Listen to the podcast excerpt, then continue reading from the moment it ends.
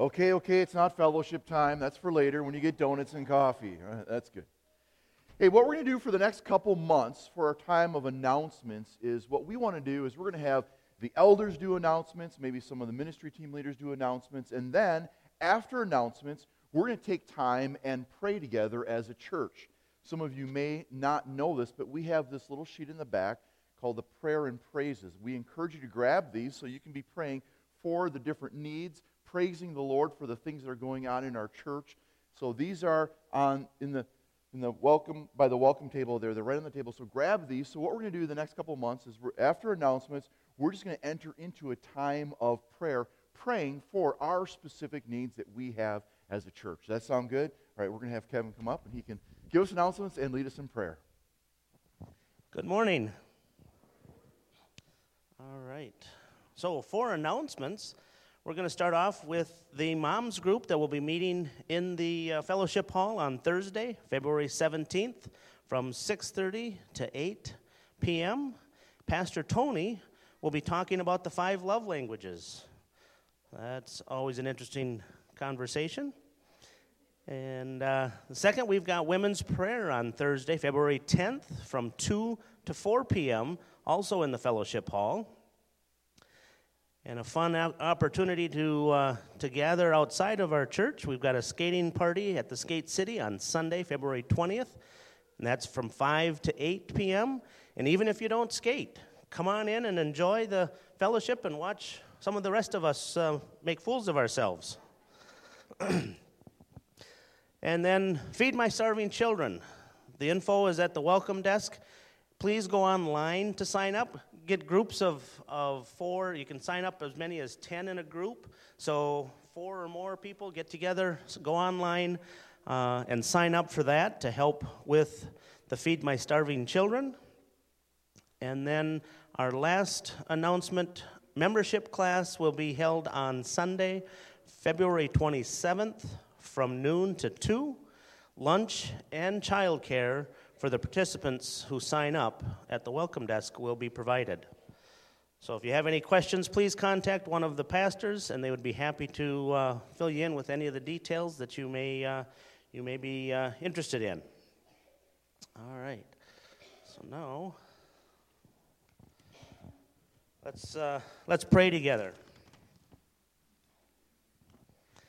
Dear Heavenly Father, we come before you this morning to thank you for this wonderful day of opportunity to uh, pray and, and uh, bless you. And uh, we'll start off with Vera and Frank Burheit. They're struggling with their failing health, and we just pray that uh, the Lord is there in their lives and healing with their healing with His healing touch. We pray for Bob Lindner's friend Ron Wilder who seeks prayer for strength and recovery so he can return home from the hospital and recover from his recent fall. We also, Lord, we pray for your leading and discernment in the search for the process of our uh, next associate pastor and worship leader. We just pray for your guidance and, and pray that you help us find the right individual for that position.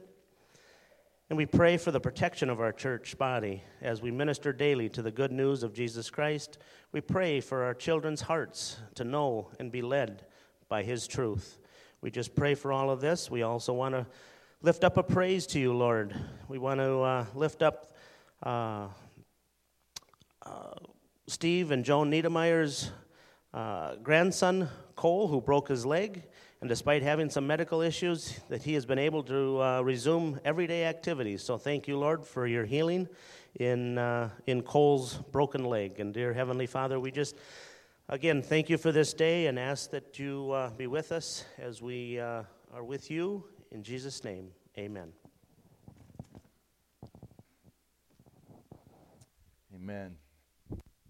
It's always good to pray. We should be praying more often than we do. I encourage you, as we're doing this these next couple months and, and even longer, if you do have prayer requests, we have these little yellow sheets in front of you. We got more at the welcome table there. Feel free to fill those things out so we can be praying for you as a church. And those of you watching online, just give us a call, email us, let us know your prayer request. Uh, some of those in, individuals, Ron and, And then Frank and Vera, I was able to visit this week. Ron was in the hospital. I went up to Birchwood to visit some people up there. We want to be praying and caring for those who are unable to be with us during this time. One of the questions that we're going through, we're in the book of Mark, so get your Bibles, go to the book of Mark, chapter 1. We are going through this study with Christ in the school of discipleship. We're looking at messiahship and discipleship. And one of the questions that we're asking in our study is who really is Jesus? Who really is this Jesus that's written about, talked about, that we come to worship on Sundays, that we worship daily in our lives? But this is not a new question, it's an age old question. We, in fact, we've had in the last 30 years, kind of started up in the late 80s into the 90s, and then got very prominent towards the end of the 90s, a trend of secular scholarship that had this quest to find the real Jesus. Who really is this historical Jesus? They even had seminars that went around talking about, you know, who is this historical Jesus? And they're looking through the lens not of who the Messiah is, but more historically, who is this man? The significance of Jesus could be then described to them in, a various, in various words, such as teacher, prophet, rabbi, social reformer, political, revolutionary person, and so on. But that's not new. In 1906, one of my heroes, Albert Schweitzer, anybody ever hear of that person? Okay, maybe a few of you. He was a great organist, and then he just gave it up and said, I want to be a, minister. And then he gave that up and he went out into Africa and was a doctor and just a great theologian and thinker. He began thinking about, yeah, who is Jesus in history? But that wasn't new. It wasn't new. Because in 1820, Thomas Jefferson came out with the Jefferson Bible. Anybody hear of the Jefferson Bible? In fact, I have a, a, a copy of that or, or an edition of that in my office. I should have pulled it out he stripped all the supernatural references going through the gospel. He literally cut out and then pasted together his Bible, thinking, oh, I want to look at Jesus without all this supernatural references.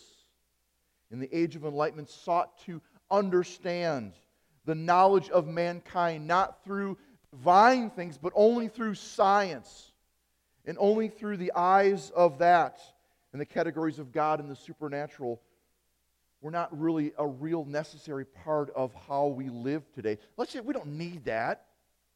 Who really is Jesus?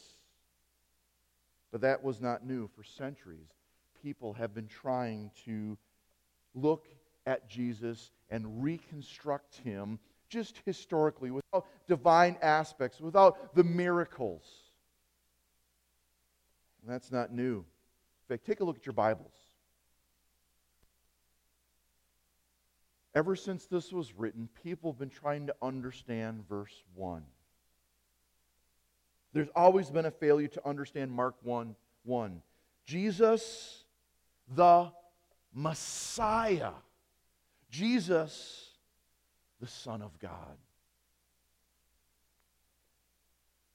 And we will see today in our section of study, we're going to go through a little section here, the distinct characteristic of Jesus as Messiah, shown in his authority, not just on the natural level, but also the supernatural level. We're going to experience that in both ways as we read this passage. And his authority is perhaps one of the most significant examples of implied messiahship within these first couple chapters. His authority is something that is so beautiful and wonderful. So today we will experience the beauty and the power of the authority of Jesus. Who really is Jesus? And I love how Mark does this in the first chapter. It's a little frustrating for me. In fact, when I was going through this, I'm like, come on, Mark, give us more details. Let us understand this. We're going to see he's just very short to the point because he wants us to know, he wants the readers to know, yeah, this is a great story, and we'll get more into these stories in Mark. But number one, we must know the power of Jesus. So let's pray before we get into the Word of God. Father, we do thank you for this morning.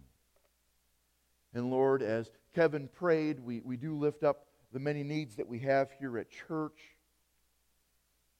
I think of Willie Ruggren, who passed away this Friday. His funeral will be coming up. And the deaths that they had in their family.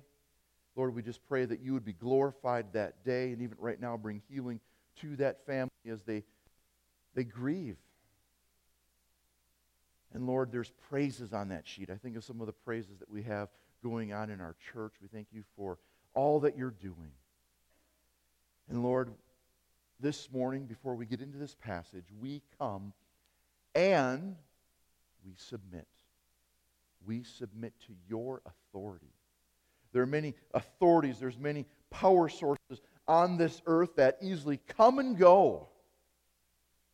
But you are the Son of God. You truly are the Messiah.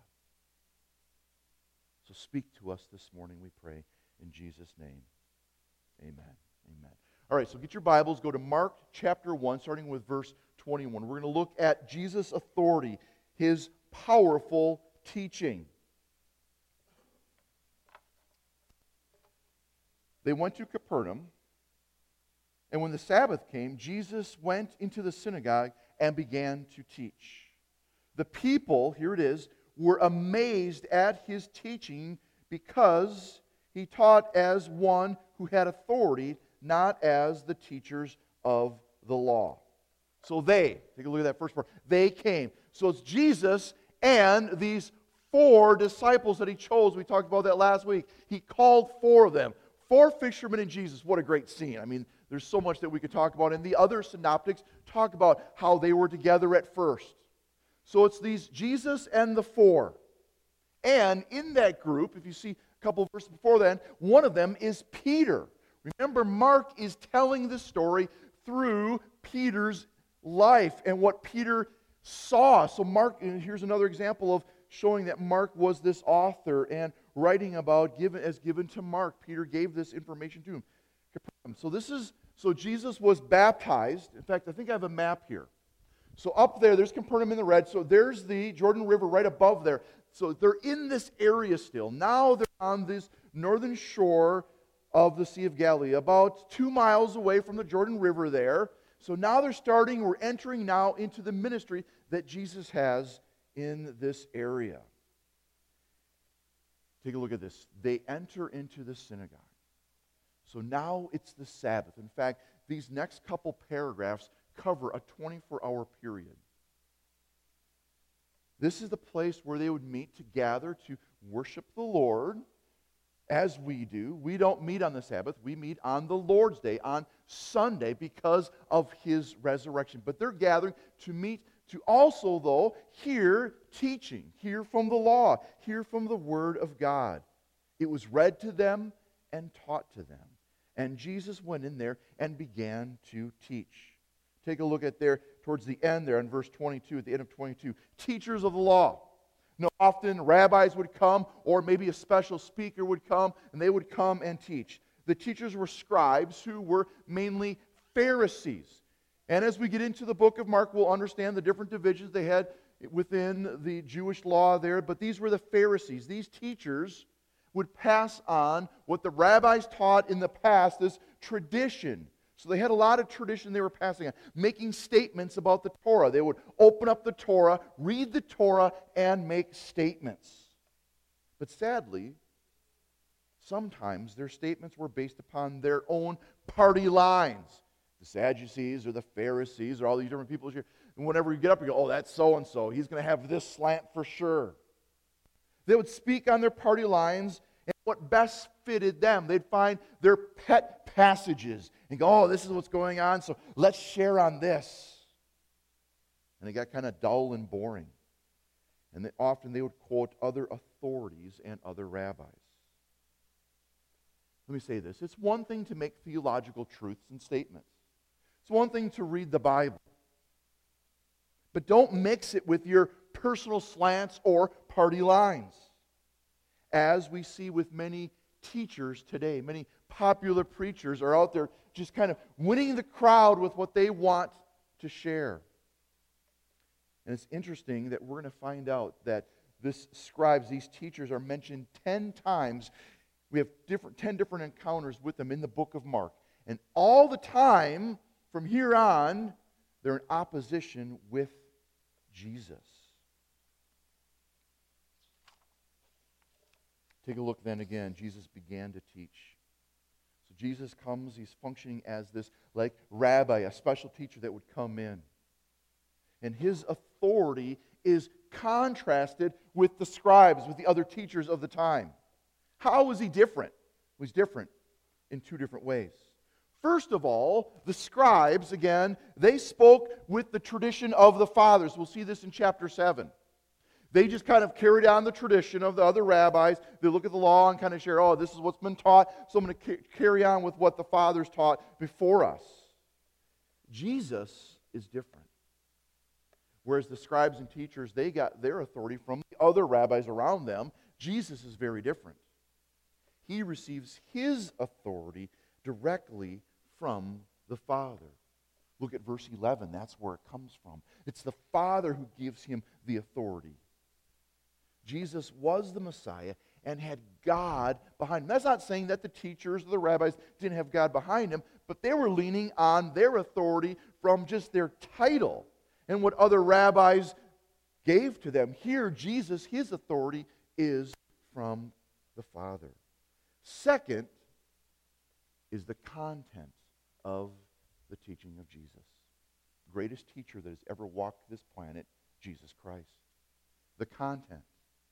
They are, look at the word, they are amazed at his teaching. He was real, genuine, passionate, the real thing. Do you ever meet someone who's like, you're like, oh, that's the real thing? Whatever profession it is, whether it's a doctor, plumber, farmer, businessman, teacher, they all have their skill set. But once in a while you meet somebody, oh, that's the genuine thing. His teaching was simple, to the point, clear, and authoritative. Like great preachers we read about. Some of the great preachers. Think about who are some of the great preachers? Well, the Apostle Paul, what a great preacher. Spurgeon, Luther, Wesley, Billy Graham, Jonathan Edwards, these are some of my favorites. They were awesome preachers. People were amazed at the content and the power and authority behind them. So Mark shows the effect of the teaching of Jesus by the word amazed. Mark uses different word. In fact, we're going to go through this. I've already got nine words that we translate amazed. The crowds were amazed. The, the teachers of the law were amazed. At different times, people are amazed in different ways. He uses nine different words, different Greek words to explain amazed. Mark uses different words to show the beauty of the gospel as Jesus comes and does these things. This word connotates here actual wonder, awestruck. They were struck with the blow. They were amazed, like, wow, they were woken up. They were struck. Amazing, powerful punch. Astonished. They were awestruck, or we could say thunderstruck. And notice the focus here isn't the content, because I would love Mark to have gone, okay, little side note, here's what he taught, here's what Jesus did, and all this stuff. But Mark's goal isn't to go, okay, here's all the teaching. Mark wants the readers to know, yeah, we we're going to get into the teaching because I'm going to explain some of it as we go through the further chapters. But number one, he wants us to know all the power of it is in Jesus. The authority and who Jesus was as a teacher. He began to teach as one who had authority. That's what Mark wants to drive here.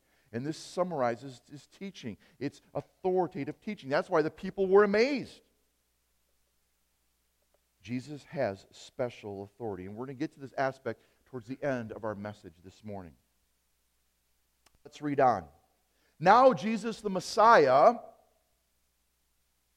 combines his mighty teaching, because he's teaching, with some action, with mighty deeds. Mighty teaching, now mighty deeds.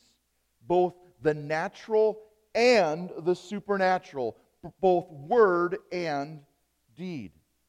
And they have, so here we have the first displays of a miracle. In fact, take a look at our next slide here. Remember, we've been talking about there's 250 50 events that we have in the life of Jesus.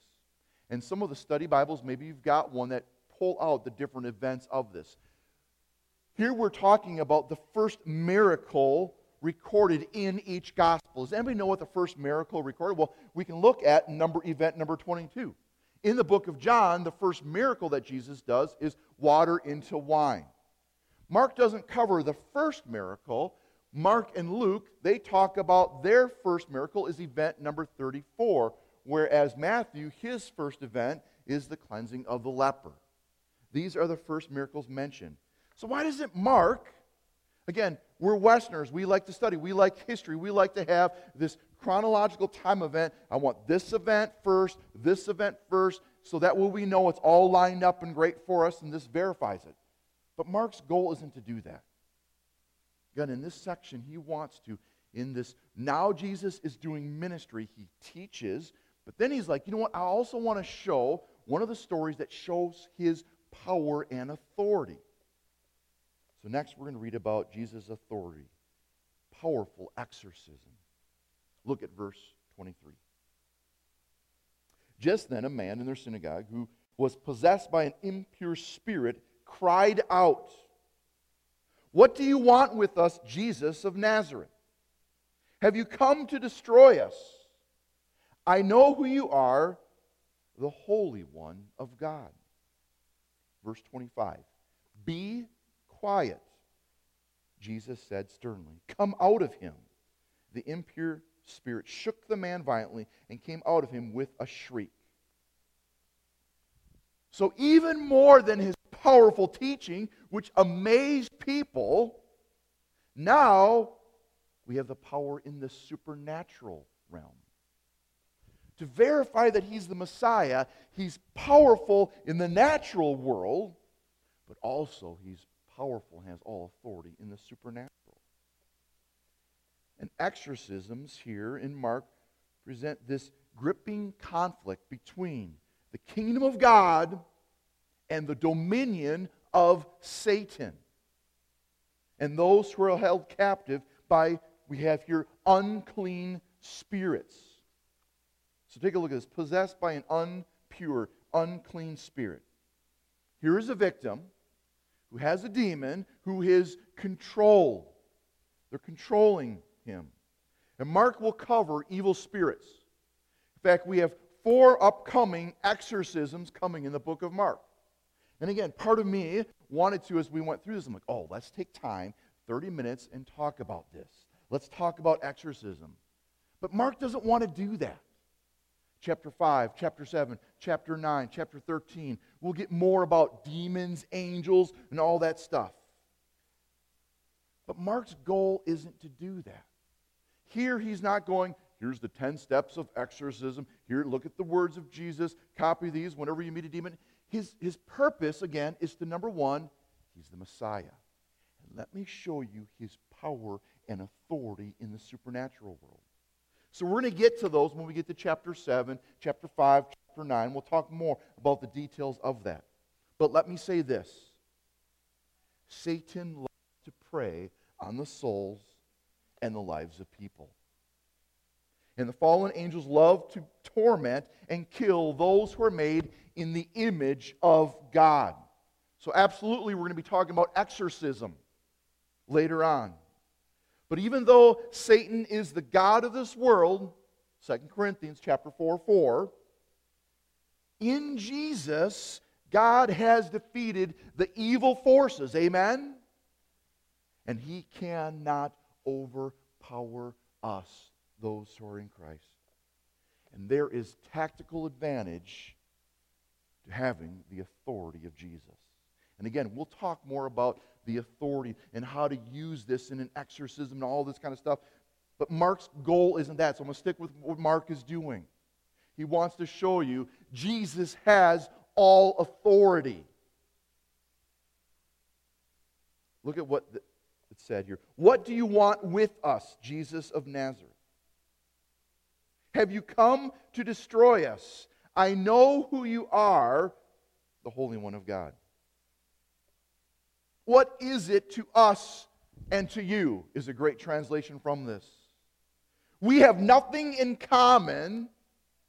Leave us alone. They know who Jesus is.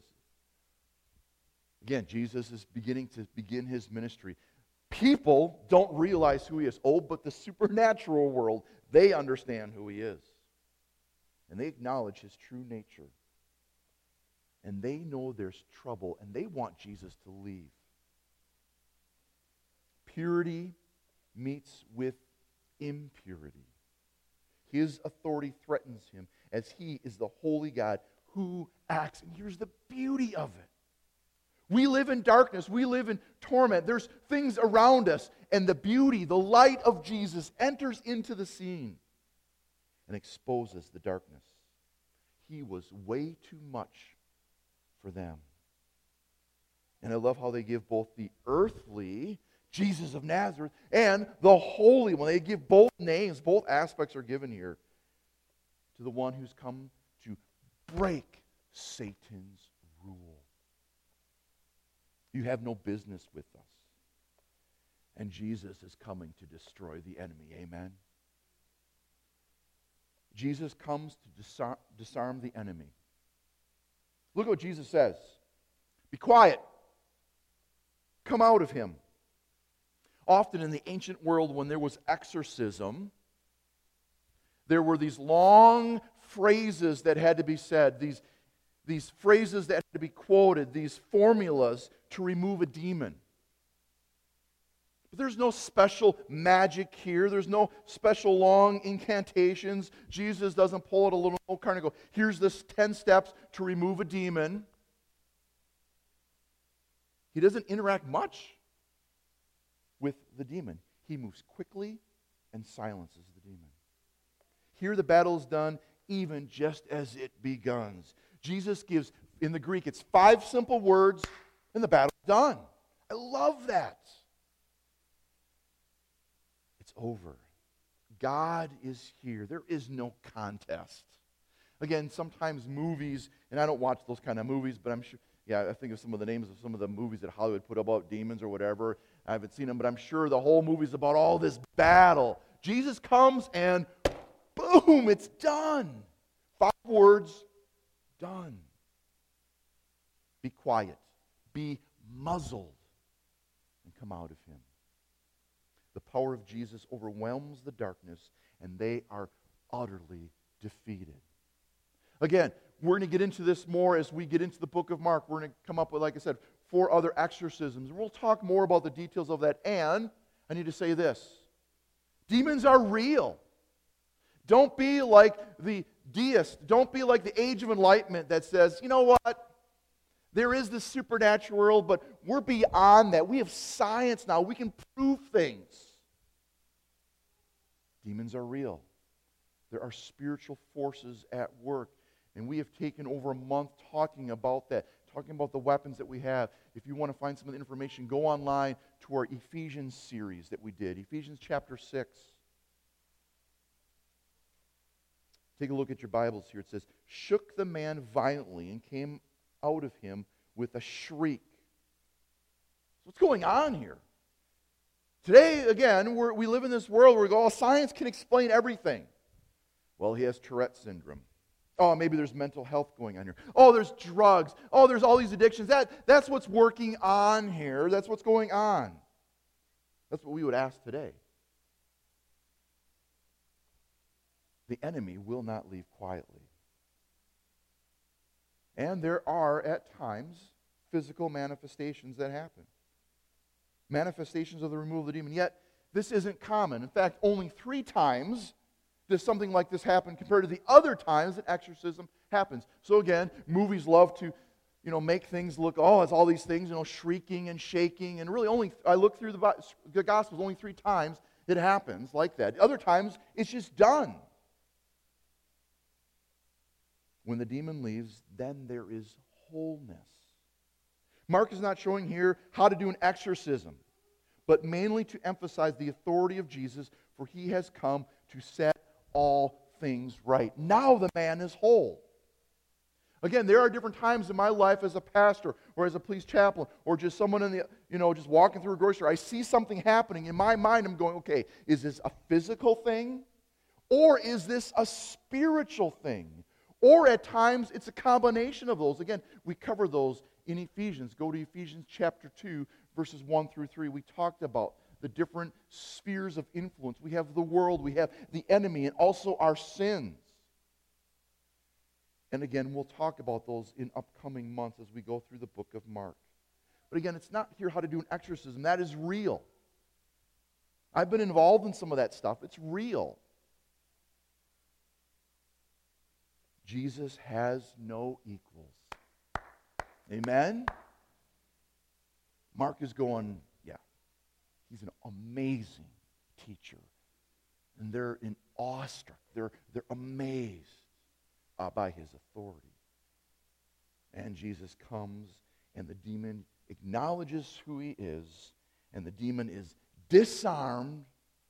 Jesus has all authority. Lastly, Jesus' authority. Powerful source. He's got powerful teaching, that's for sure. We see that in his teaching.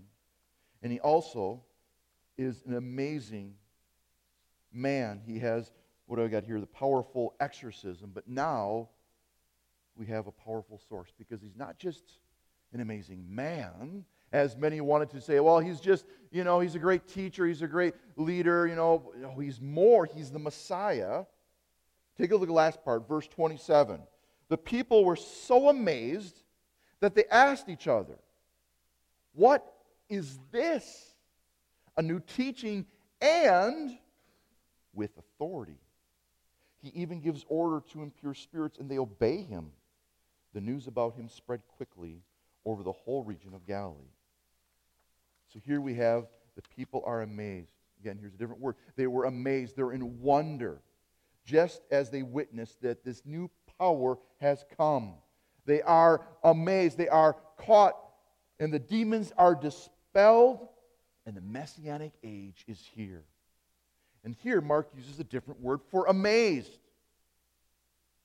First, they were amazed. Verse 22, they were awestruck. Now, they are caught off guard. They were caught. They were bewildered, like, oh my. And you maybe understand that in our church. We've had a few times during our service as I'm preaching, something happens. We've had a few times where someone comes to disrupt our service. Have you been here when that's happened? Yeah. We're caught off guard. And I'm kind of caught off guard, although in my mind I'm ready for different things that may happen during a service. And I'm ready to, you know, we took action and took care of the situation. But here they're, they're caught off guard. Not just awestruck, but now sudden bewilderment. A demon, boom, no contest. Five words, it's done. Where did his power come from? The anointing of the Spirit. Again, look at verse 11. Or Mark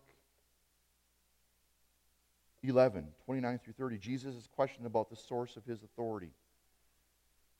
What authority do you have to be doing this? And what Jesus does is he points to his baptism by John, wherein the voice declaring Jesus, the Son of God, and the Spirit's empowering on him as a servant of God, his true source of authority came from God. So even in chapter 11, they go, Well, what authority do you have this? Jesus goes, Well, go back to chapter 1, verse 11.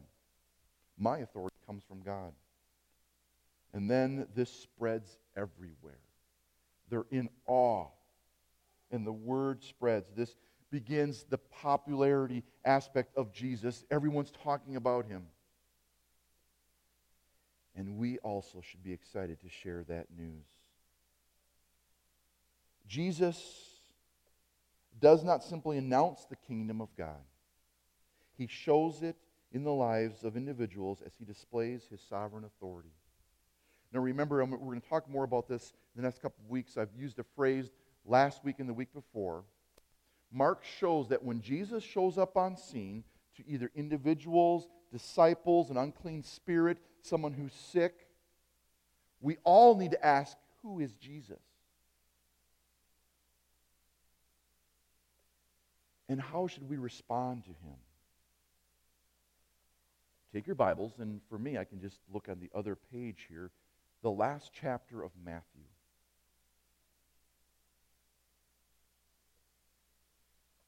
Matthew chapter 28.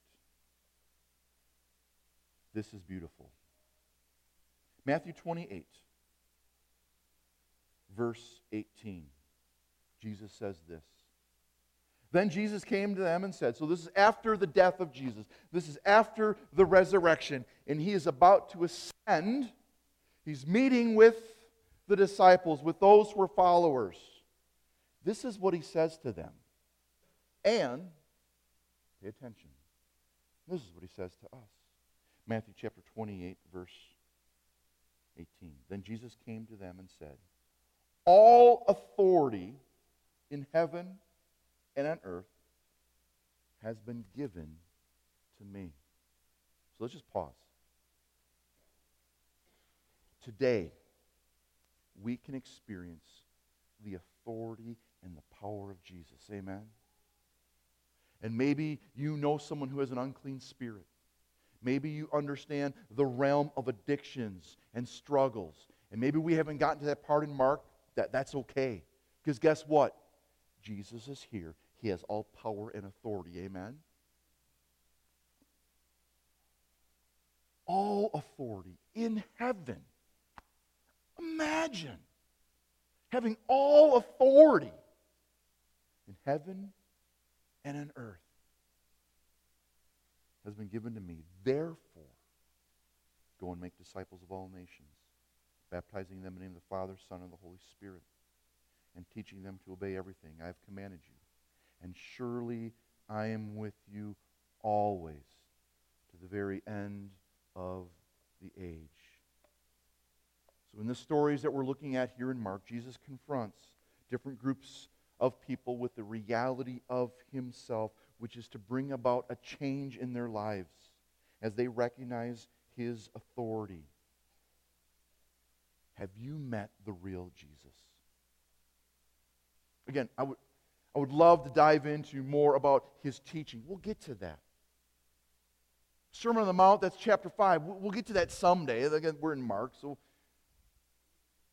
But Mark's goals to go listen, he is the greatest teacher. Learn from him. Be amazed. Number two, he has all authority and can drive out the supernatural darkness that is in our lives. Today we can experience the beautiful power, the beauty and the power and the authority and the goodness and the greatness of Jesus. He can heal the hardest heart. Amen? Because we should raise our hand and go, that was me. He can even heal physically. He can cast out demons. He can help us from being so wayward to be forward, onward, looking at Christ. So here it is. Do you know the real Jesus who came fully man, fully God? Let him into your life. Today we're going to do communion special Sunday for us. And let me say this for those who are watching online. As I mentioned, I was able to go do some visits this past week. In fact, last week, my wife and I, we brought communion to those who are unable to come to church. So if you're at home watching this, and if you would like a pastor to come and do communion, please let the church know. I'll find some time what best fits for you. And I know that we got COVID going on, so some people want to just stay away from some people right now. If you're sick because you're at home, you've got a lot of illness and you don't want to complicate things, just let us know when's the best time. We would love to do communion with you. I know that some of you missed that, and we would love to do that with you. So the worship team's going to come up. We're going to do communion. Let me just say this. Uh, I, I, kind of alluded to this. Uh, when I'm doing a message, when I'm preaching, I'm, I'm kind of in my mind, I'm always ready for something. You never know. Maybe a medical issue is going to happen even before a service, you know, my eyes are getting kind of bad, so I got even new glasses. I'm, I'm looking out, going, okay, are there any nurses just in case so I know where they're sitting? Used to be a nurse, but at least you know how to help someone, you know, okay. I'm, I'm, in my mind, I'm thinking of different things. And even today, I was going, okay, we're covering demons. That's nothing compared to Jesus, right? He has all authority. And He's commissioned us. He's filled me with the Spirit. And wherever I walk, I have the authority of Jesus. It's not that I, it's not my authority. I'm Pastor Cody here. I'm here to help you. No, no, no. Jesus said, All authority has been given to me in heaven and earth. And surely I am with you. I don't go with much power of my own. I'm pretty frail and weak. His authority, amen. Even today I was thinking, okay, as we're going through this, what if someone shrieks and shakes? It's okay. God's authority is here, amen. Some of you need to be set free. Your addictions, your sins. Turn to Jesus. He is the healer, and He's the one that can make you whole, amen.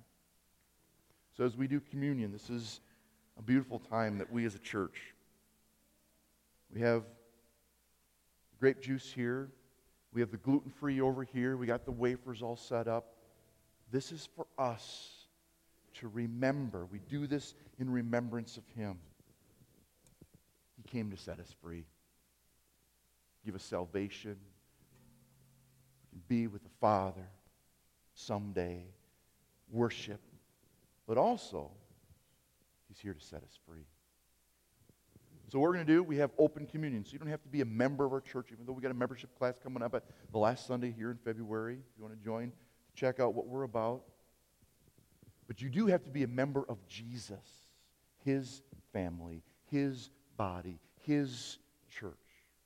You could be visiting here from a church from Tajikistan. I don't think there's anyone here from Tajikistan. You could celebrate with us if Jesus is in your heart. So what we're going to do is we're going to do communion. We got a little chart there of how you can come up. Worship team's going to sing a song, and then we'll take communion together. We do this because he's asked us, this is one of the things he's commanded us to do, to do this in remembrance of him. This is a symbol to remind us of the great sacrifice he gave for us. So let me say a prayer before we come up and take communion. Lord, I thank you that you are real. I'm embarrassed that some people want to snip pages out of the Bible and go, oh, that, that, that's not real. Oh, Jesus wasn't divine. Oh, I'm embarrassed. I feel sad. They, they don't see the beauty of Jesus. Oh, you took this dead man and made him alive. You were so wonderful. You came and showed us, displayed amazing teaching, amazing supernatural acts. But above all, you died for me so I could have life. You took my place. So, Lord, for those of us who believe in you as Jesus, you are our Savior and Lord. We want to remember that by taking communion together. This we do in Jesus' name. Amen. So come up and we'll take this together when we're done.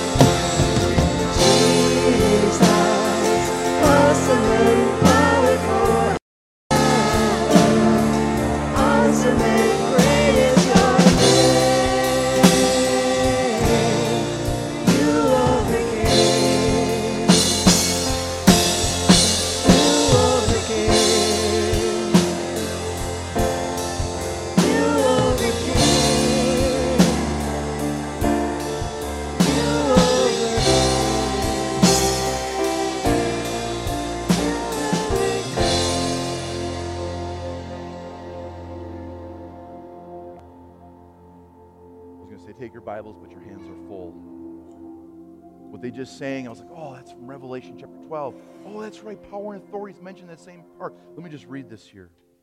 Then I heard a voice from the heavens saying, Now have come the salvation and the power and the kingdom of our God and the authority of his Messiah. For the accuser of the brothers and sisters, who accuses them before our God day and night, has been hurled down. And they overcame him by the blood of the Lamb, by the word of their testimony, and loved not their lives to the death. Oh, it's beautiful. Reading from Mark chapter 14. While they were eating, and this is the Last Supper, while they were eating, Jesus took the bread, and when he gave thanks, he broke it and gave it to the disciples, saying, Take it. This is my body.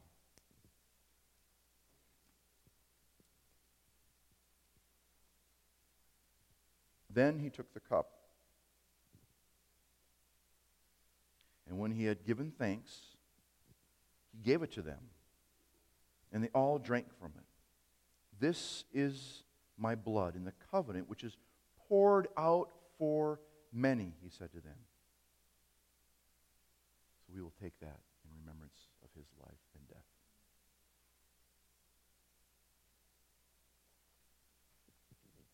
Jesus, you have all authority. The authority of the Messiah. Someday we're going to experience that and see that in the heavenlies. Oh, it'll be powerful. And Lord, I, I know that your power and authority is within us right now as we are here worshiping you. And as we leave, your power and authority is with us. So, Lord, we celebrate who you are. That you saved a wretch like me. In Jesus' name, amen. Stand and join us in our last few songs.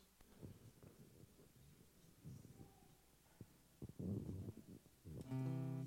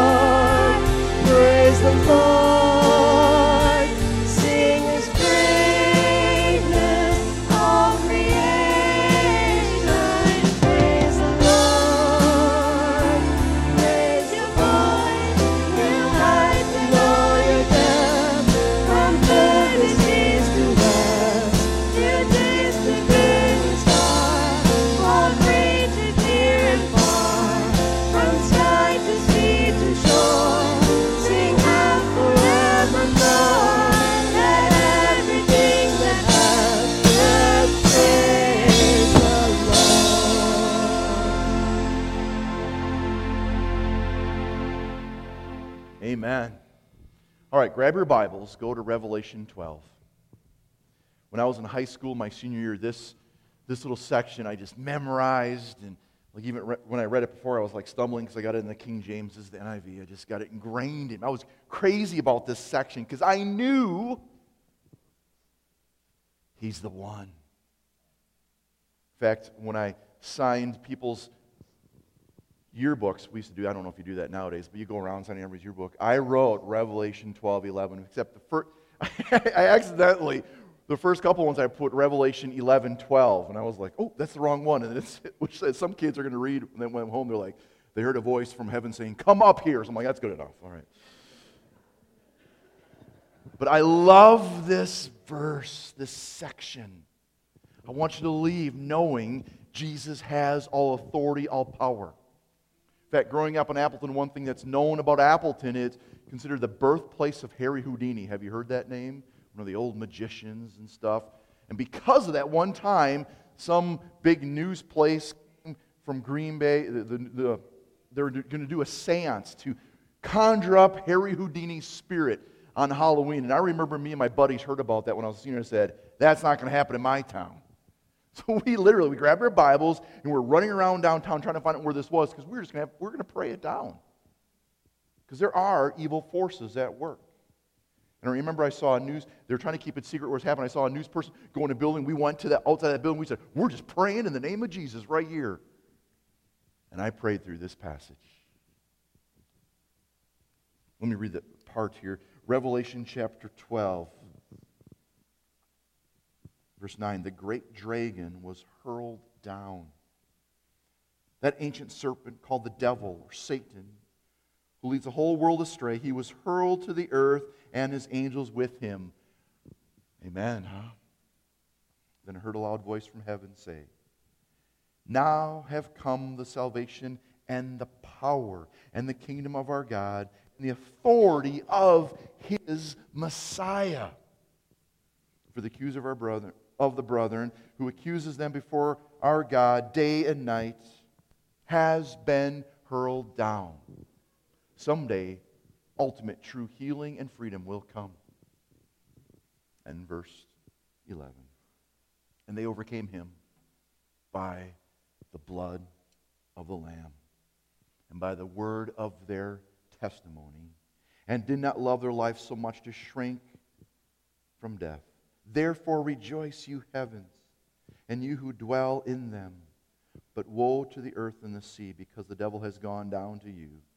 He is filled with fury, because he knows that his time is short. Jesus is victorious. Amen. So each day, walk in the authority and the power of Jesus. It's Communion Sunday. I encourage you. We have our benevolence basket. Tony, if you could find that, just realize it's not sitting back there. We have a benevolence basket for those who have needs in our church. We use those funds to care for those who are in need. It's going to be right above where our offering container is there. And I encourage you, grab one of these prayer and praises. Be praying for people in our church throughout the week. God bless you. Have an awesome week. Thanks for worshiping with us.